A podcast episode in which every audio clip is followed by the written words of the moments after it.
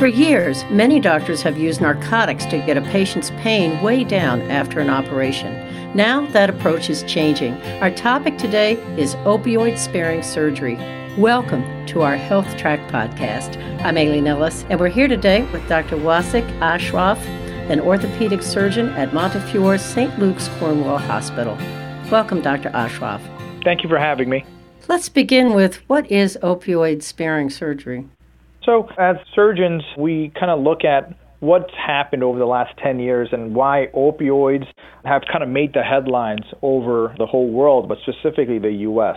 You know, opioids are things that we use for pain relief, and this is something that we looked at 15 years ago as a vital sign, meaning when someone comes into, say, the ER or the hospital, we check their pulses, we check their heart rate. We also asked, hey, how is your pain? And if the pain number was high, we treated their pain with some type of pain medication. But what we realized that this has led to some really unforeseen or really non appetizing side effects, which is a lot of younger patients being hooked on heroin and long term opioids because they were introduced to pain medication at a younger age. And due to this opioid dependence epidemic that we have seen over the last 15 years and we still see, opioid sparing surgery is a multi pronged approach to decrease exposure for opioids as it relates to pain before, during, or after a surgical procedure. Let's talk a little bit about before. It's my understanding that several days before surgery, you can begin a treatment to cut down on inflammation and to become more comfortable. Yes, so you know, the preoperative state or before surgery, I think it's a very important stage. I think one important thing that we have seen is to have a really a direct conversation with our patients and say, "Hey, listen, let's take a couple of minutes and talk about how we're going to approach your anticipated pain that you're going to have from surgery. As an orthopedic surgeon, you know, when we look at who are the largest providers of opioids in the country in 2016 and on, it was orthopedic surgeons were the third largest prescribers of opioids. Unfortunately, we do surgeries that hurt replacements, rotator cuff repairs.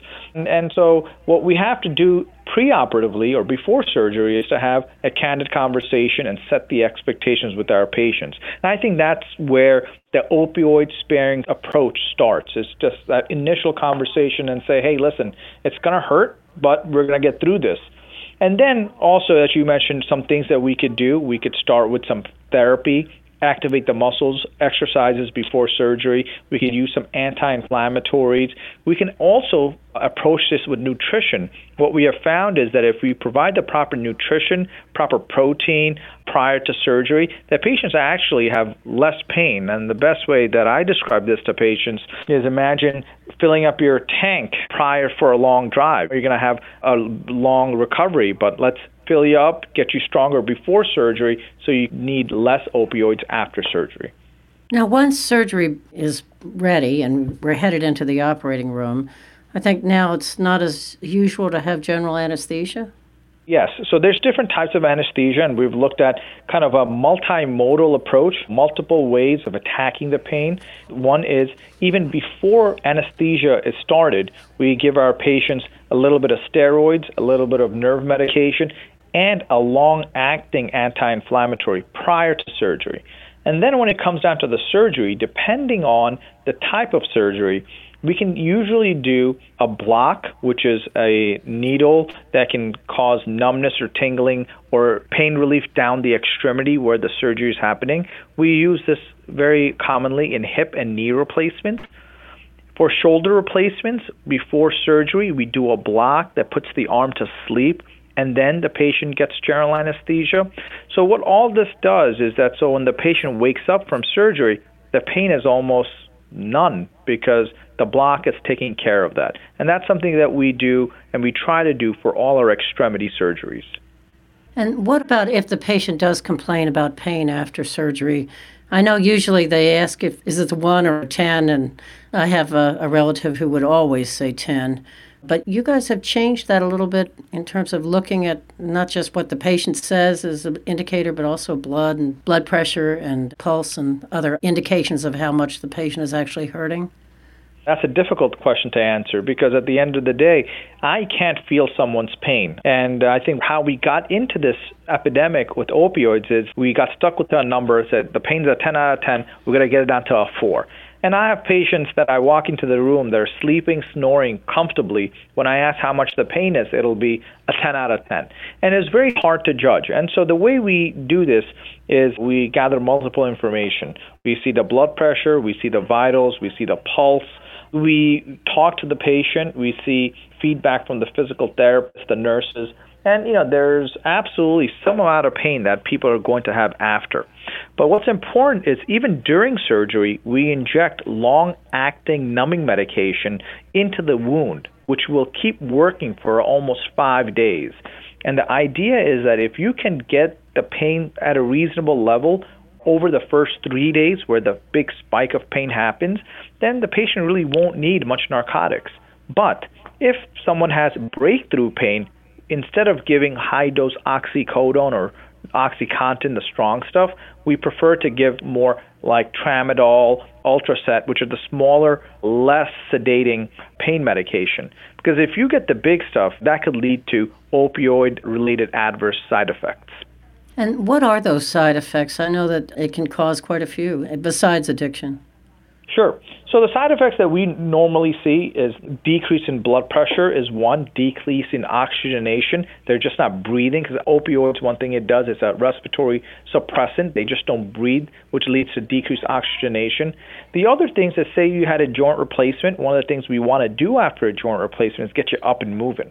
And so if you're really drowsy, from an opioid medication, you're not moving as much in therapy which leads to a delayed healing of your surgery and also an increased rate of falls because of the opioids. Other systemic side effects of opioids, unfortunately, are nausea, vomiting, GI issues. But the biggest thing that we see, especially on elderly population, is increased risk of falls as well as overall mentation, just not remembering where they are and having little mental side effects from the opioids. So, could you put this in perspective for me now that you all are trying this and many other doctors are too? How many of your patients, I guess from a percentage standpoint, really need these mega doses of opioids now compared to in the past? So I, I would say, you know, we looked at the study at St. Luke's Hospital where we practice opioid sparing surgery and St. Luke's and Montefiore. And we did a study and looked at our own data of opioid usage after total knee, hip, and shoulder replacement when we started this program. And we're finding that a decrease of 75% decrease in the need for opioids. This includes the type of opioids and the quantity of opioids personally in the uh, office also we're more careful in looking at how patients are getting their pain medication why they need the pain medication. And so i think overall we're almost down 80% in most orthopedic subspecialties in the amount of opioids given compared to 10 years ago. And in general does that also mean that patients are going home sooner because they're not as drugged? Yes, and that's multifactorial. When I first got out of residency, patients after a total knee would stay in the hospital for five days, four days, and now we do same day total knee replacement. And I think that comes with, again, counseling the patient preoperatively, setting expectations.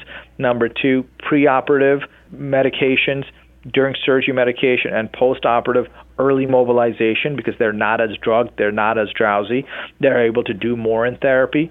And so with these kind of factors all playing in together, we're able to get the patient out of the hospital faster, decrease the risk of in hospital complications, and on to recovery faster. Of course, we're not saying that you're sending the patient home with nothing. They can still take other medications like Tylenol, for example, if they're in pain. Absolutely, and, that's a great thought. Is that patients say, "Okay, what do I do if I'm in pain?" There's always pain medication for breakthrough pain, and there's always Motrin, Aleve, or Tylenol, depending on medical issues or whatnot. We talk about how early mobilization actually helps with pain. Ice helps with pain. We have a physical therapist working with the patient right away. But as far as an opioid is concerned, there is a breakthrough medication that we give just in case a patient has pain that unfortunately is not being met with the stuff that we've already done. Well, thank you very much. This is a very optimistic change, it sounds like. Yeah, we're very excited about this at St. Luke's Hospital, and this is something that, again, we are doing not just for our patients here, but overall across the U.S. And the idea is to be able to do these surgeries, take care of our patients without causing them any harm or any addiction. Thank you. Dr. Wasik Ashraf is an orthopedic surgeon at Montefiore St. Luke's Cornwall Hospital. I'm Aileen Ellis. Thanks for listening to this episode of our Health Track podcast. Head on over to our website at montefioreslc.org to get connected to one of our providers. And if you found this podcast helpful, please share it on your social channels. Be sure to check back in soon for the next podcast. Thank you for listening.